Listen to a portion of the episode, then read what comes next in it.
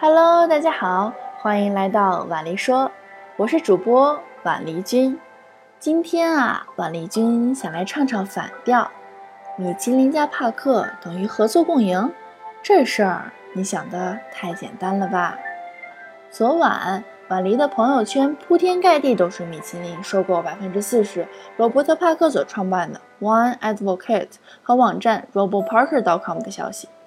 某葡萄酒媒体在午夜便推出了相关新闻，其反应速度让婉丽惊叹不已。今天各大葡萄酒媒体也纷纷推出了相关新闻。不爱炒冷饭的婉丽本来想偷懒搁置这一话题，但禁不住朋友的纷纷询问，所以写了点小文字，但只代表婉丽个人不成熟的想法。您同意，婉丽自然开心；不同意也别较真儿，全当个笑话。做大哥的心里要容得下小妹吗？众所周知啊，法国有一个做汽车轮胎的公司，在一九零零年玩了一次跨界，出了一本介绍自驾游的美食小册子，在那个没有大众点评的年代一炮走红，目前成了世界上最重要的美食指南。另一方面，有着传奇色彩的罗伯特·帕克，人家追女朋友就追出个世界著名的酒评人，创立葡萄酒倡导家。Wine Advocate 和网站 RoboParker.com 发明了帕克的百分系统，让饮酒者通过评分，从而了解一款酒的质量。当然，帕克老爷子年岁已高，喝太多酒对身体不好。现在大部分工作交付给了 Neil Martin 和团队打理了。然后在昨天，二者竟然凑到了一起，不知道以什么价格，米其林餐厅指南收购了帕克百分之四十的股份。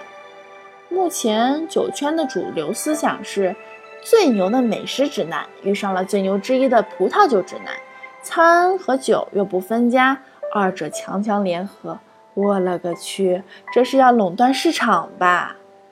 但婉黎认为，在合并之后，二者各行其道，互不影响才是王道。说简单点儿，就是最好二者各玩各的，都别互相影响。二者首先都是评审机构为主，而评审机构最主要的便是公平公正。过多资本的介入则容易影响评判的公正性。食物也好，葡萄酒也好，都是评审人员的主观判断，而人则很容易受到外在的影响。在日本清酒评审的风波刚刚平息，如果这个时候再有因为资本介入影响评分的负面新闻，那么葡萄酒倡导家的对手们肯定不会放过这一时机吧。虽说餐酒有共同之处，但差之分毫，谬之千里。美食的运营和评分与葡萄酒有着截然不同的做法。比如，在一家米其林三星餐厅中，在所有人员都不懈怠的状态下，降星虽有可能，但是几率极低。但是葡萄酒就不同了，一款酒的不同年份，分数差别都非常之大。但这也是餐酒评分不同里差别很小的一点。另外一点。葡萄酒倡导家 Wine Advocate 的资本流入，对于帕克老爷子本身肯定是好事儿，说不定顿顿 DRC 也不是一个梦想了。但对于葡萄酒倡导家来说，则喜忧参半吧。好的一方面，有钱啦，葡萄酒倡导家说不定可以扩大规模，招更多的酒评人，品评更多的葡萄酒。但是人们永远只崇拜一个王，世间容不得三国鼎立。酒瓶就是一个和尚挑水喝，三个和尚没水喝的故事。人多了，反而缺乏了人为造神的能力。每个人都变成了精神领袖，最后就成了权力的游戏。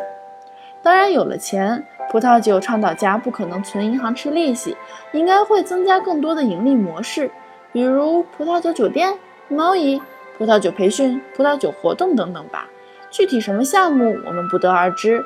但是，如同上文指出。天下熙熙，皆为利来；天下攘攘，皆为利去。如何保证评分的公正性，将是个巨大的挑战。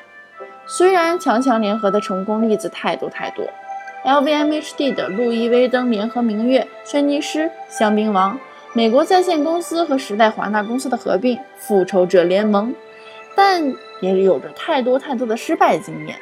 乐视和易当用车。德国宝马和英国罗孚汽车，超人大战蝙蝠侠。当然，曾经也是看着帕克老爷子评分喝酒，在国外绞尽脑汁去预定米其林三星餐厅的婉黎，自然希望二者可以越办越好。所以呢，才有了以上的疑惑吧。最后，婉丽衷心的希望两个机构不忘初心，方得始终。这就是今天的婉丽说，我是婉丽君，我们下期不见不散。